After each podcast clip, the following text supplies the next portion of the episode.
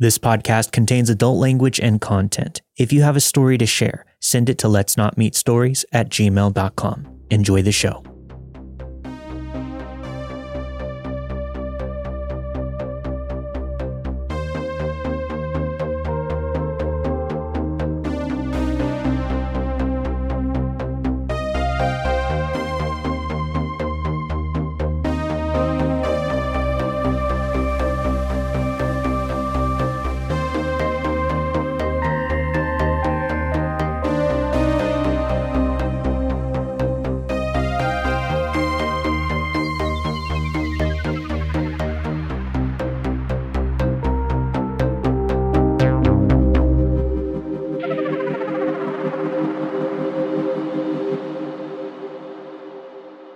This experience happened in 2008.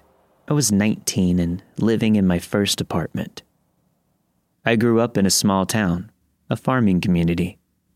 Not much there, except for a factory that has long since closed its doors, and no one has ever really heard of my hometown unless they've lived there. My long distance boyfriend at the time, Sean, brought up the question of wanting to move to Lansing, Michigan with him and get an apartment together after I graduated. I happily agreed.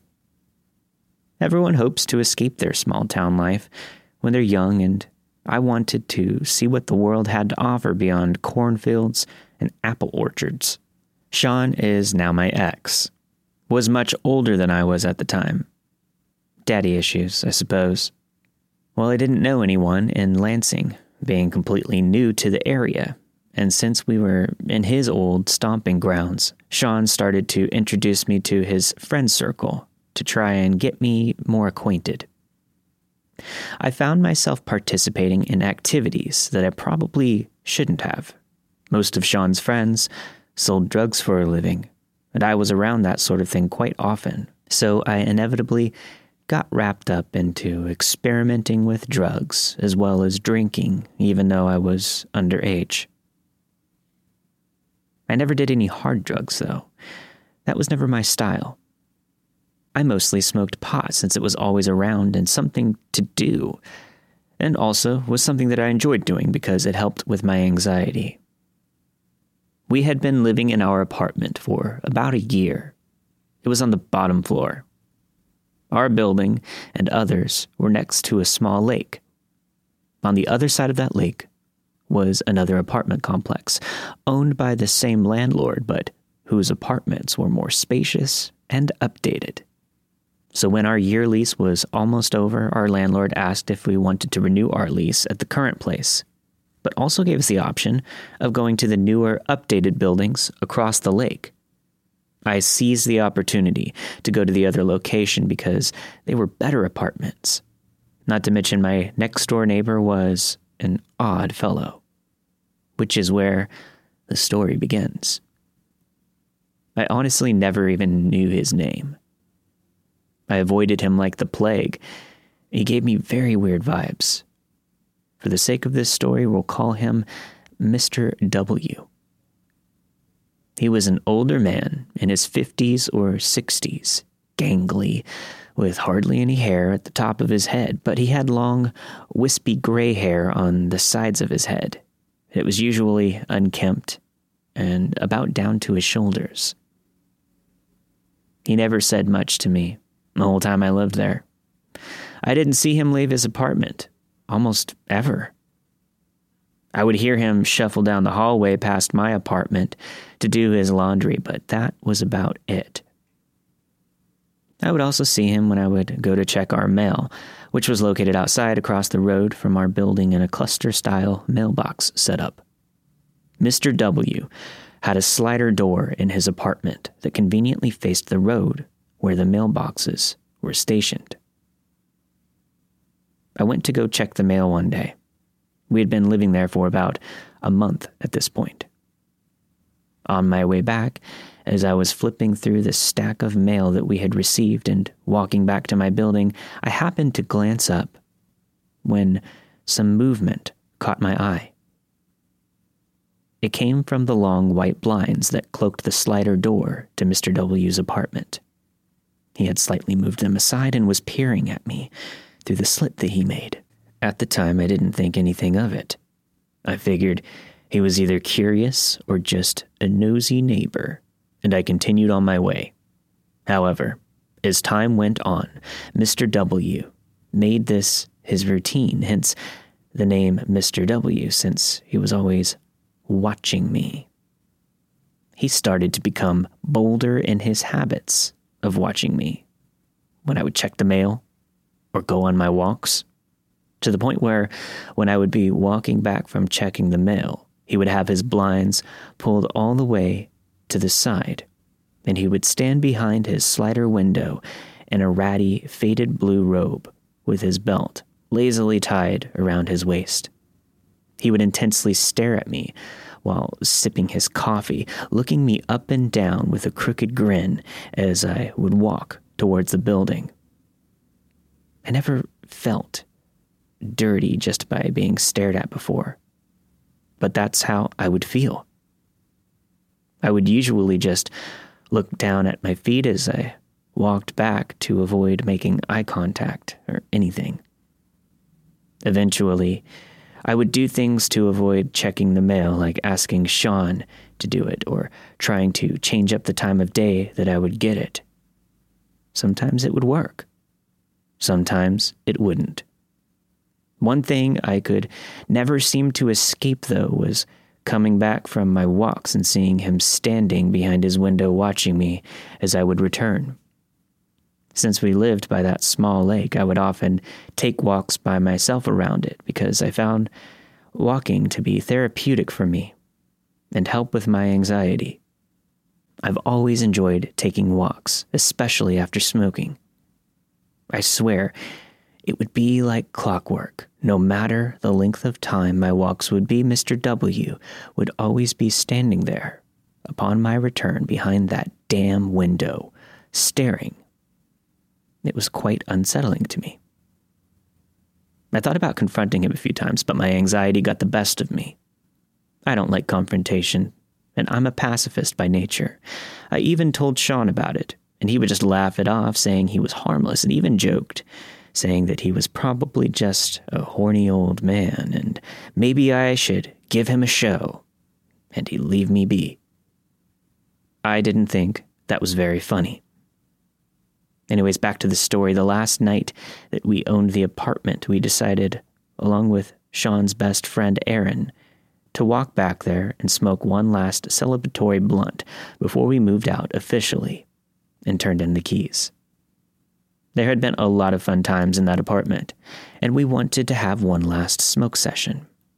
Our furniture, belongings, and everything else had already been moved into our new location across the lake, which was about a half a mile away, so it didn't take long to walk back to my old building.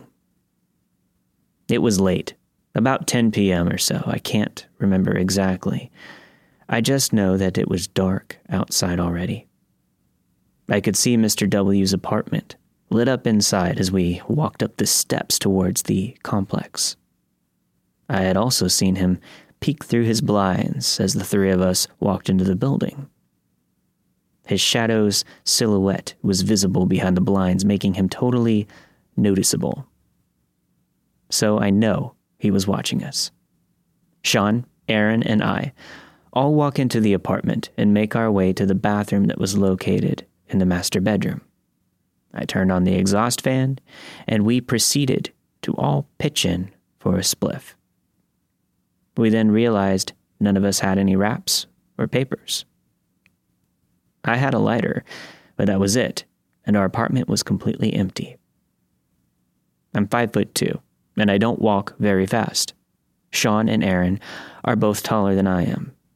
Both have a lot quicker pace than I do, so they suggested that they would run back to our new place and grab some papers and return. They told me just to sit tight and wait. I wasn't fond of this idea, since it was kind of creepy being in an empty apartment by myself at night, but they insisted, saying I would slow them down if I came with, which was probably true, so I reluctantly stayed. Did I mention I also had no cell phone? I did own one, but Sean was very controlling, and he would often take my phone out of his own insecurity of leaving me without one.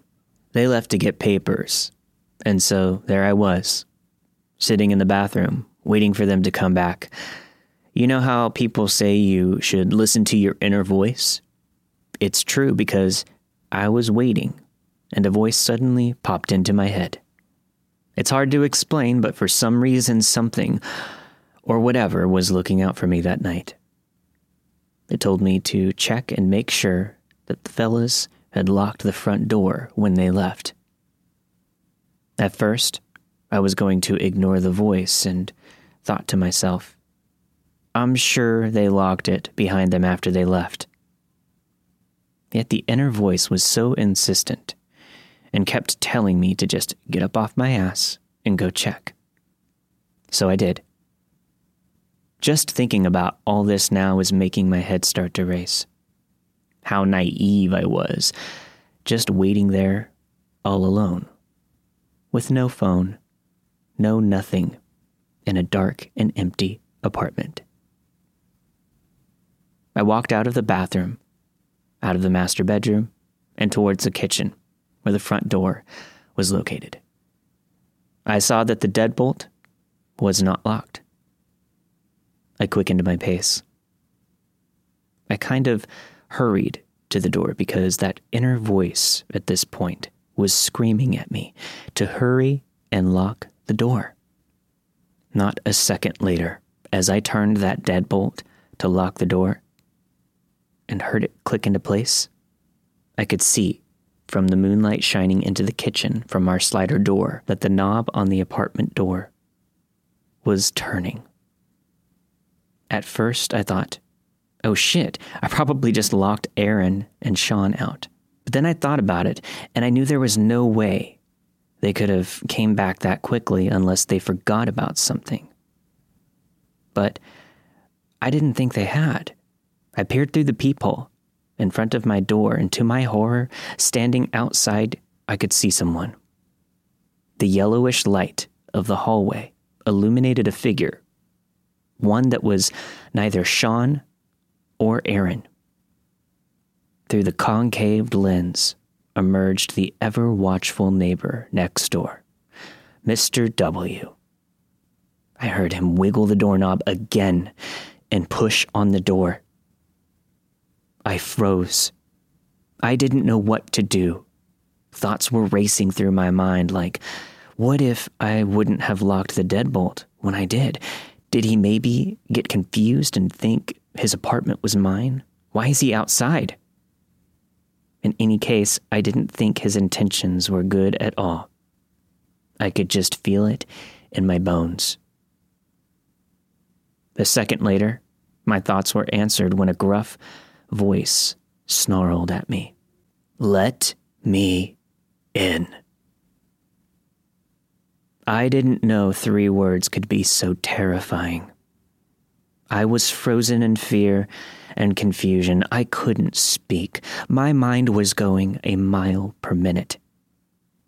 I could only stand there as if my feet had grown roots and planted into the ground. He then jiggled the doorknob again, trying to get in. This time he was more aggressive than before. I didn't realize I had been holding my breath as it fogged up the peephole when I finally exhaled. He then banged on the front door. I felt a lump in my throat. My heart felt like it was a jack in the box, about going to pop out of my chest. I could feel my heartbeat pulsating in my ears when I looked through the concave lens again, and I wish I hadn't. He took a step forward, leaned close to the peephole, and said, I know you're in there. He then cracked a malicious grin, showing his crooked coffee stained teeth. I finally worked up the courage to weakly yell through the door. My boyfriend is here, and he's going to beat your ass if you don't leave. However, my voice was so shaky, I don't know why I didn't threaten to call the cops or something. Even if I wanted to, like I mentioned, I didn't have a cell phone with me. I was completely defenseless. All I had was a lighter, and that was useless. I then heard Mr. W let out a scoff and cackle on the other side of the door as if to call my bluff. Once again, that gravelly voice said, Don't lie to me, you little bitch. I saw your friends leave. Shit, he knows. Of course he knows. Then, in a more hushed voice, he said, Don't make things worse for yourself. I just stood there. And when I didn't respond or unlock the door for him, he became angry. Mr. W suddenly banged on the door once again. This time, in synchronicity, he shouted, Let me in. My fight or flight mode kicked in, and I unfroze. I backed away from the door and frantically started pulling open the drawers in the kitchen, hoping to find a knife or anything. But in my panic, I forgot that everything had already been moved into the new apartment. I didn't realize I was crying until hot tears fell on my hands as I was looking for something to protect myself with. I decided to run back to the bathroom for safety. It was all I could think of to do. I locked the slider door and the windows as well as the door to the master bedroom. And then I locked myself in the bathroom and hid in the bathtub, thinking, if this motherfucker is going to break in here and get me, he'll have to get through those doors first. I didn't know how long I sat in that tub. It felt like an eternity. My senses became hyper aware of every noise and every movement. I just sat there, crying, scared shitless. I had never known what it was like to be in danger before, to know a stranger wanted to harm you. I wished I would have never agreed to come back here to get high. It seemed so stupid. I regretted foolishly agreeing to stay in here all by myself. All I could do was stare at the bathroom door, praying that he wouldn't get me, praying that Sean and Aaron would come back soon. My prayers were answered, though. I heard a familiar voice yell my name. Yo, Jess, why'd you lock us out? Open the damn door, man. It was Sean and Aaron. They had returned. They had been outside, calling to me to let them inside. I could hear them through the small window that was slightly cracked open above the shower. At first, I couldn't speak. However, I was relieved to hear the voices. But my own voice was just trapped in my throat. I eventually came to my senses, though, and I told them that I'd meet them at the slider door. I tried to pull myself together, wiped away my tears, and straightened myself out, then cautiously opened the bathroom door. I took a few breaths and then once again cautiously opened the master bedroom door and peeked out, making sure that the coast was clear. I could hear Sean and Aaron outside saying, Hey, Jess, open up. I walked to the slider door, and I saw Aaron and Sean impatiently waiting on the other side. I don't think I've ever been happier to see their grumpy mugs. I unlocked the slider, and I was still crying as I tried to tell Sean what had happened. He was like, Whoa, whoa, slow down. You're talking too fast. I can't understand you. What's wrong? And I repeated how the creepy older guy next door tried to come in once they had left. How he kept telling me to let him inside so that he could do God knows what. At first, I was worried that Sean was just going to blow it off and say that the dude probably got the wrong apartment. However, when I told him about Mr. W and what he had said to me, and how he called me a little bitch, I guess that's what did it. That's what flipped his protective switch. He and Aaron turned back around and walked right over to Mr. W's apartment door and started banging on it. They can be very intimidating when they wanted to be. I was grateful for that at this moment. Both of them were knocking and yelling through the door. So you like harassing girls when their boyfriends aren't around, huh? Why don't you come out here and say what you got to say to us, you coward? They said those things, as well as a bunch of other obscenities. I can't quite remember what all they said that night. But Mr. W finally spoke from behind his door, inside his apartment, and told them, Go away or I'll call the police. They laughed and said, Go ahead, call him. We'll tell them what you just tried to pull a few minutes ago. The old man kept repeating that he was going to call the police. He refused to come out, of course, and turned all his lights off and stopped responding to their threats. I know two wrongs don't make a right, and I don't mean to have an anticlimactic ending to the story, but we ended up just grabbing our things and getting the hell out of there. Sean and Aaron both had criminal backgrounds, and we didn't want the authorities getting involved, so we ended up walking back to our new place. I was still shaken up and really upset, so they tried to console me, saying that it was all good now and we're never going back there again. I don't remember how the rest of the night ended after we got back to our apartment. I do know that Sean and I got into an argument about him always taking my phone. He was jealous and controlling. I could have really used that phone at a time like that. I haven't told many people this story, not even my own mother. I'm ashamed how I spent most of my youth being irresponsible, young, and dumb.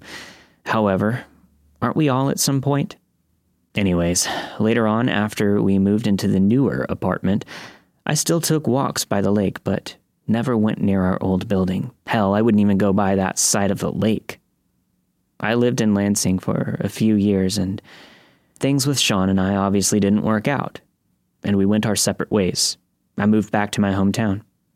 I'll never forget that awful experience in the city. It truly terrified me.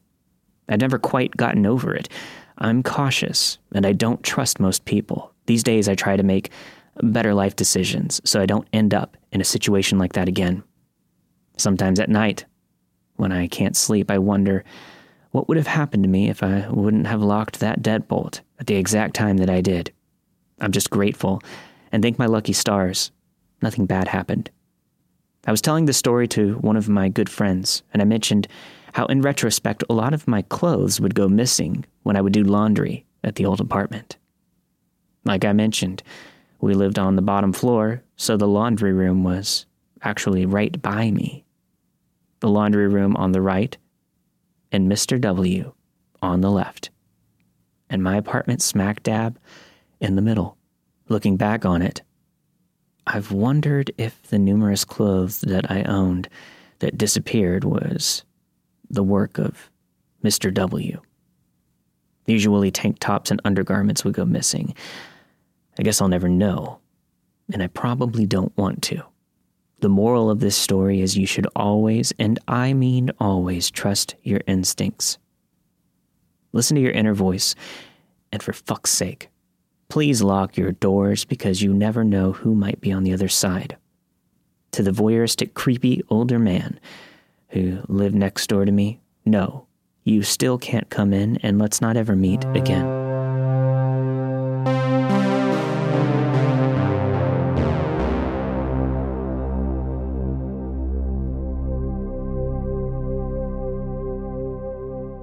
This happened in 2005. I was working as a server at a movie theater in Houston. It was one of those places that served food and drinks during the show. There were about six screens inside, plus a full bar and restaurant. It was a really popular spot, and I made great money for someone my age, waiting on tables. I was about 19 at the time, and going to college as well. The manual work at this theater wasn't too difficult, and I liked my coworkers and managers. I felt like we all looked out for each other. My shifts did often go a bit late into the night due to the runtime of some late shows and the cleanup and cash out afterwards. But I was young and full of energy drinks most of the time, so leaving when it was dark outside didn't bother me. That is, until this one night in particular. My shift on this busy, sweltering, humid Saturday night started right at the dinner rush. So I arrived to find a full parking lot. The dinner cinema was nestled in the corner of an otherwise sleepy strip center that housed other businesses such as a hobby store and a guitar shop. The only other busy spots of the center were two restaurants on opposite ends of the strip center. But they had their own lots. Now, on this evening, I was pleasantly surprised to see an open parking spot along the front sidewalk relatively close to the entrance of work. Just a few cars to the left of the door. We didn't have any rules about employee parking, so I happily pulled in and parked the car. I pulled off my sunglasses and reached to the passenger seat to get my purse and my waiter's apron when I see someone waving in my peripheral vision. The people in the truck next to me, on the right, are trying to get my attention.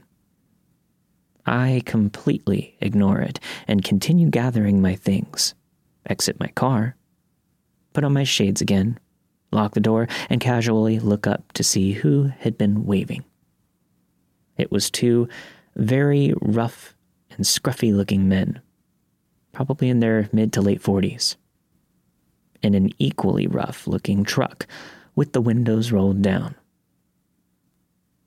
They looked really out of place and not friendly at all.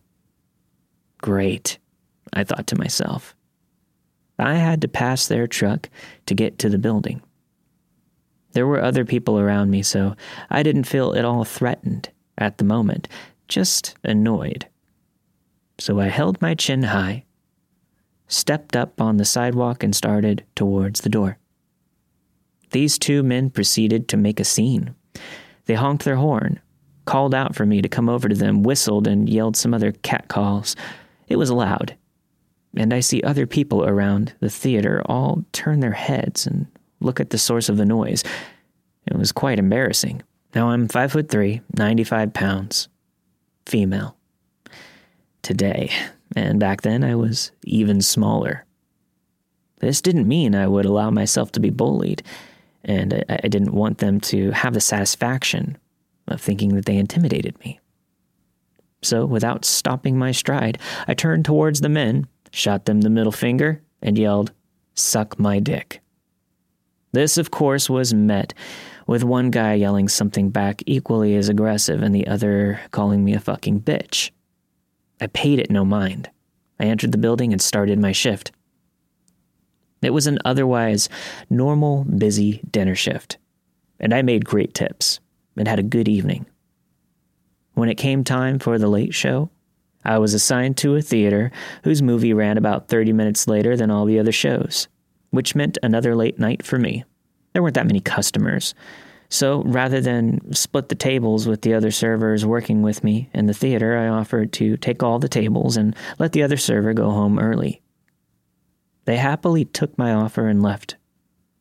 By the time that the movie was finished and all the work was done, there was only myself and the shift manager, left in the building. The kitchen staff, bartender, other servers, projectionist, literally everyone was already gone. This was not out of the norm, and like I said, I liked the managers. Today, the manager on duty was a nice guy, just a few years older than I was. I'll call him Red. As I was finalizing my cash out with Red, and walking through the theater with him, I mentioned that there were two weirdos parked next to me earlier when I arrived, and that they yelled a bunch of gross things at me before I walked in. He said that was fucked up and asked why I didn't say anything earlier. I said I didn't let it bother me, and I just jumped right into work. I forgot about it. He said that he would walk me to my car to make sure that it was safe. I laughed out loud at this. Red, what the hell? You think those pervs would actually still be out there waiting for me seven hours later? Nobody would do that. But Red insisted, joking that I needed to work tomorrow, and he didn't want to deal with calling in a substitute server if I got kidnapped. I huffed and agreed, still thinking he was being ridiculous and overcautious. I told him I needed to go to the bathroom before we left and hurried to the back. When I returned to the lobby area, Red was standing by the front door, looking to the right. I walked up next to him and asked what. And as I looked over, my jaw dropped. They were still there. Those two men were still here, still parked right next to me, with the window down just like earlier in the evening, only this time their truck was running. But the headlights were off.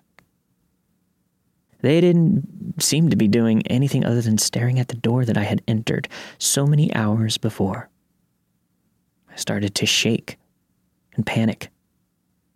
Red said not to worry and wrapped his right arm around my shoulders. We slowly walked out the door like that, and the two men made eye contact with us.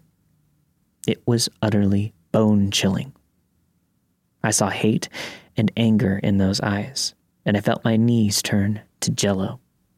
All my confidence evaporated, and I was acutely aware of how vulnerable I really was.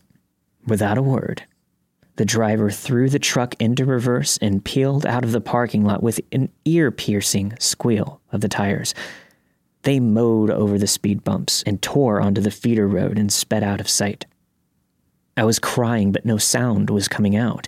I was too shocked and confused to make any sense of what had just happened. Red made sure my car was okay and that I got on the road without any issue. And I drove home without any incident. I only worked at that theater a few months longer, but made sure to never walk out alone again.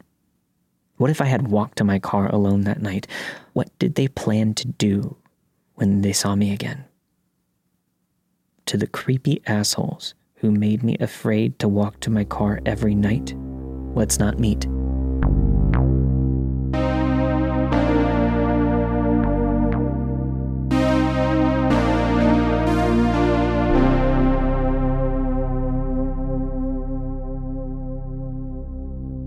We moved to Ohio back in August of 2015. My wife, Kayla, her Aunt Gail, and I decided that we would go to a local arts and crafts festival called Shaker in the Woods. It was a festival where people would make loads of Christmassy crafts and paintings. Before we got there, we decided to stop at McDonald's to get some breakfast. We were there for about an hour and had finished our food and coffee. And we got up to leave and exit through the side door by our car. As we were leaving, I noticed this guy kind of slumped in one of the booths. He seemed like he was sleeping, so I brushed the bad feeling that I was starting to get off. Just as we reached our car, I noticed this guy is now barreling towards us with the most disturbing look in his eyes. We manage to get into the car and lock the doors when he starts yanking on the handle of my wife's door. At this point, I start getting pissed, and I'm thinking of rolling down the window to say something to him. However, at this point, he started to walk away backwards, flipping us off and yelling something about being fat asses. As we left the parking lot, I could see him still staring at us, with his middle fingers exposed. To this day, I still get slightly anxious whenever I see someone sleeping in a booth at a fast food place. As for the creepy junkie, next time I see you, my anxiety won't get in the way. I hope for your sake we never meet.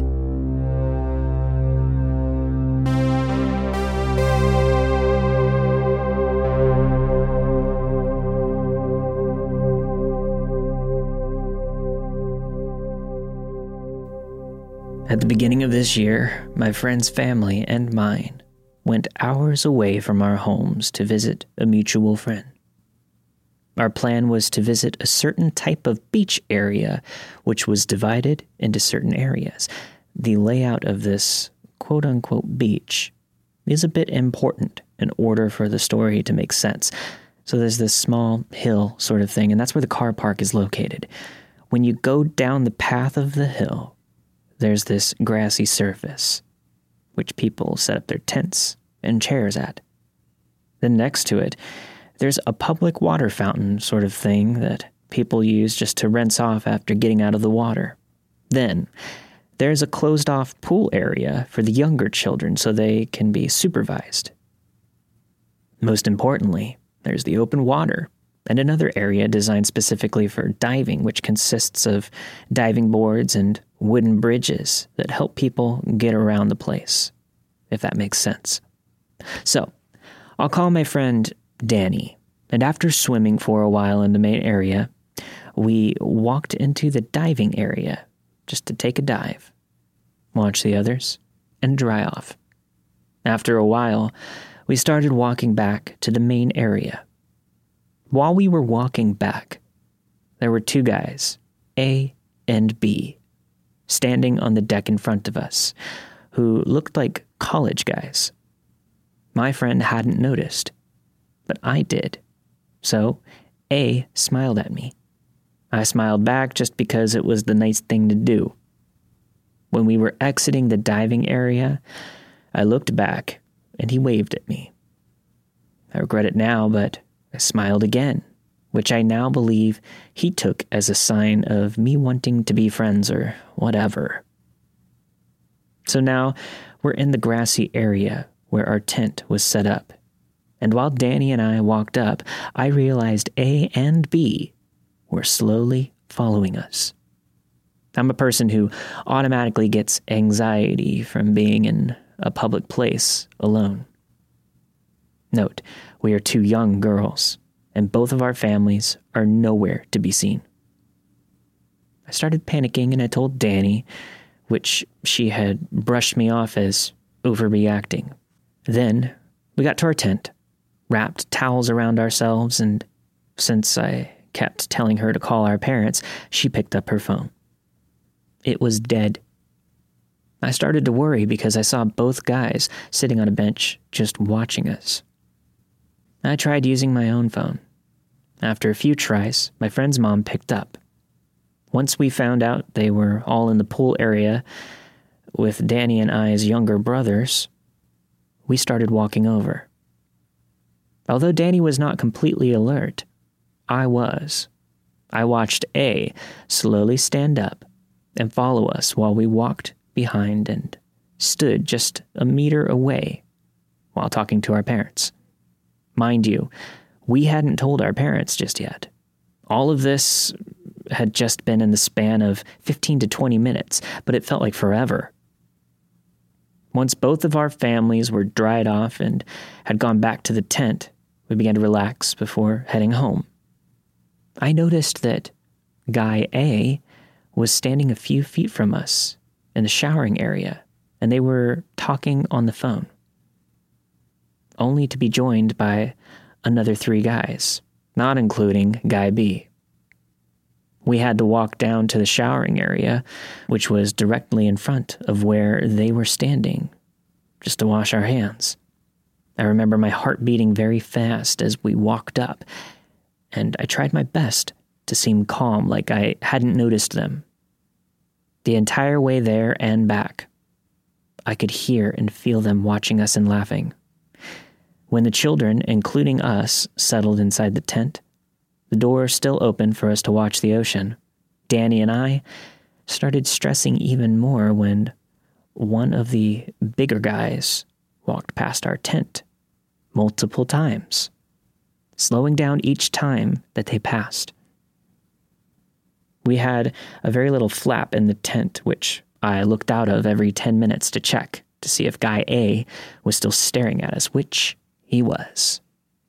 I thought that they would leave after a while because how long would a group of guys possibly waste in their day to just stay and watch teenage girls? After a little while longer, the guys had seen our families start to pack up our stuff, which I guess is why Guy A walked over and sat at the start of the incline, which we had to walk up to get to our cars. I was the one who noticed this once again. Danny and I quickly pulled Danny's mom aside and told her everything. I know, we finally decided to tell someone. Since Guy A had not moved from this spot, we made our family practically climb up the small hill without using the incline, which was pretty difficult, but I was too worried to walk past him. Thinking back at it now, I don't think they really would have done anything at that time. But I believe I still would have had the same anxiety that I did if I were put in the situation again. Maybe more, because after that, I just get more worried deep inside to even be left alone at a shopping center. Anyways, we reached up to the parking area and started getting ready to head home. Danny and I really thought everything was over by now, but after a few minutes, we saw the group of guys walk to their car, which was just a bit away from us. While we were standing outside of our cars because our parents were loading the bags, they drove past us, only to turn around and drive back to park one spot away from both of our cars. Two of them got out of their car and stood against it, talking while watching us discreetly. We all got into our cars, and I was in a car with Danny. We had to drive onto the freeway, and at some point, I guess we lost them. I remember looking back multiple times while we were driving, which is when I realized by some miracle their car was no longer following us.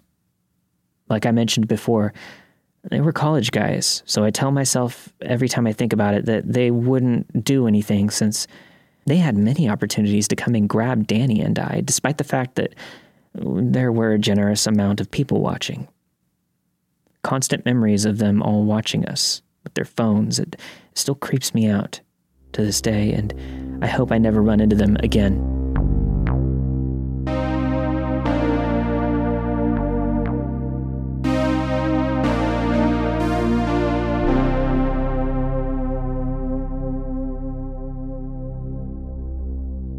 When I was about 10, I had the most terrifying walk home. For some reason, I lived with my mom and sister in the woods right beside a big country road, with more than a mile to the nearest neighborhood. From the bus stop, there were two roads to my house. We could either walk along the big country road, or we could cut through the woods through a small man made way to our backyard. I would normally take the safe road through the woods, which I did on the day that the story happened. I had gotten off of the bus with a friend, and we started walking towards my house, chatting away. Halfway through the woods, we suddenly felt this silence. It became uneasy. We stopped, looked at each other, while trying to listen to this sound that made us feel less alone. After what felt like 10 minutes, which might have only been one, our hearts sank to the bottom of our stomachs when we heard someone breathing inside the dense cluster of trees, followed by the crack of the layers of leaves and branches on the ground. Not wanting to think about the likely possibility that we were being watched by someone, we brushed it off to be the sound of a deer or maybe another animal. We finally began to move towards the house, a little faster now. When we arrived at the house, we were greeted by my mom, who embraced us both with a big hug. I was confused, since my mom isn't a big hugger. She then told us that she had arrived at the bus stop to pick us up and was happy that we're now safe. She said she did this because she was worried out of her mind since she had learned that there was a wanted murderer on the run from the police in the woods around our house. My blood ran cold, and I told her about the feeling of being watched on our way home. I don't know if it was really the murderer that watched me and my friend, or if it was maybe just a deer. But the chance of it being him still haunts me to this day. So, creepy murderer watching from the woods, let's never meet.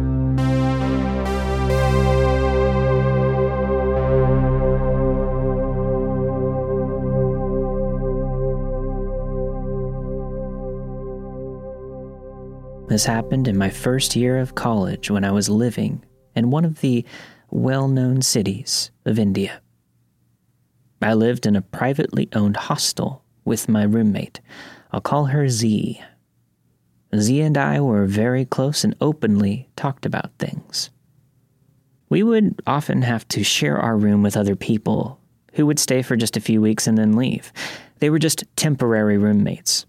Oftentimes, these people were kind of shady and weird, but we had no choice but to share our room as it was the biggest in the hostel, and the owner would not give up on any chance of getting some extra money.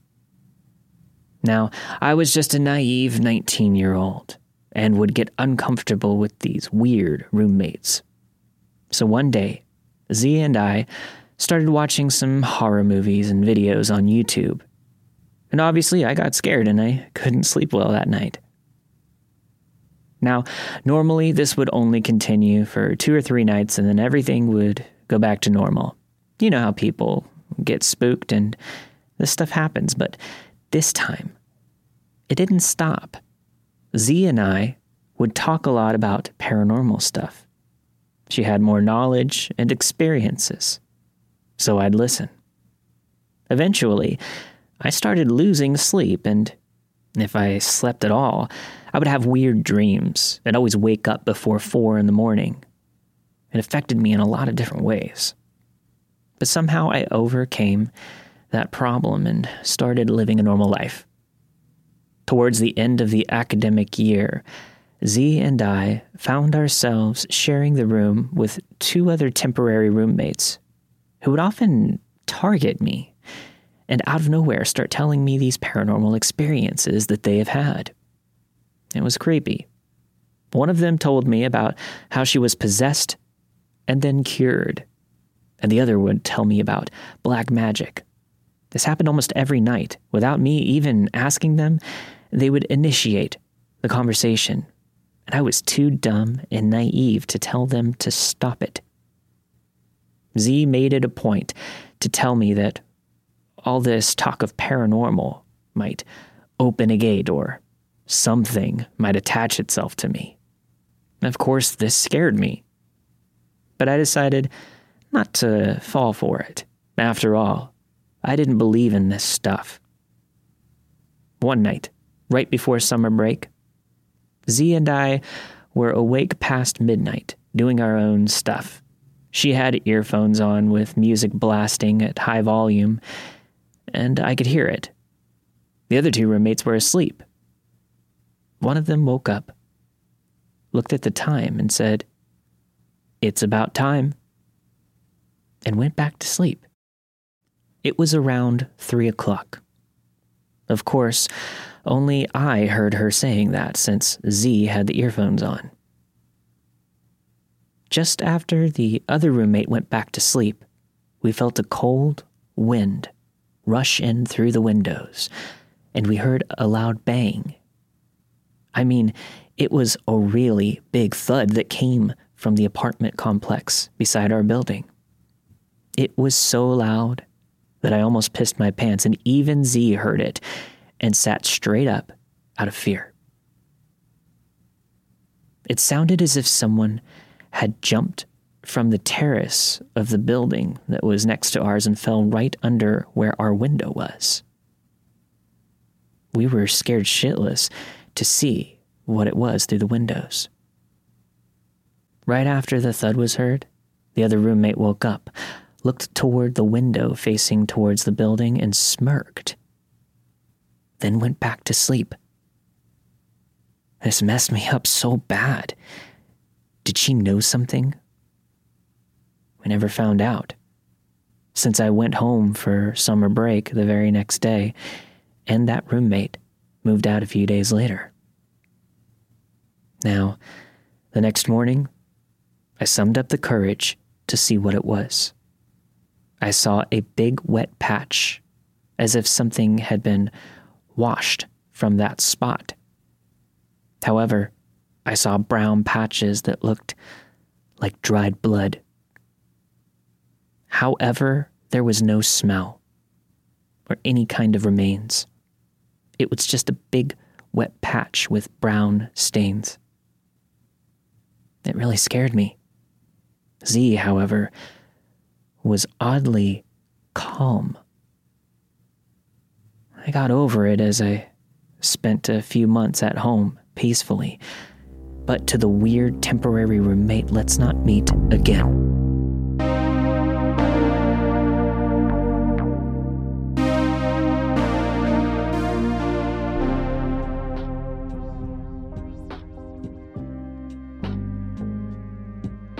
Thank you for listening to this week's episode of Let's Not Meet, a true horror podcast. If you'd like to get access to ad free versions of all of our episodes and over 100 bonus episodes with stories you won't hear anywhere else, updated weekly, sign up and support the show at patreon.com forward slash Let's Not Meet podcast. All of the stories you've heard this week were narrated and produced with the permission of their respective authors. Let's Not Meet, a true horror podcast, is not associated with Reddit or any other message boards online. If you have a story to share, send it to let's not meet stories at gmail.com. Finally, make sure to check out all of our other storytelling podcasts like Odd Trails, our true paranormal podcast, and the Old Time Radio Cast at crypticcountypodcasts.com or wherever you get your podcasts.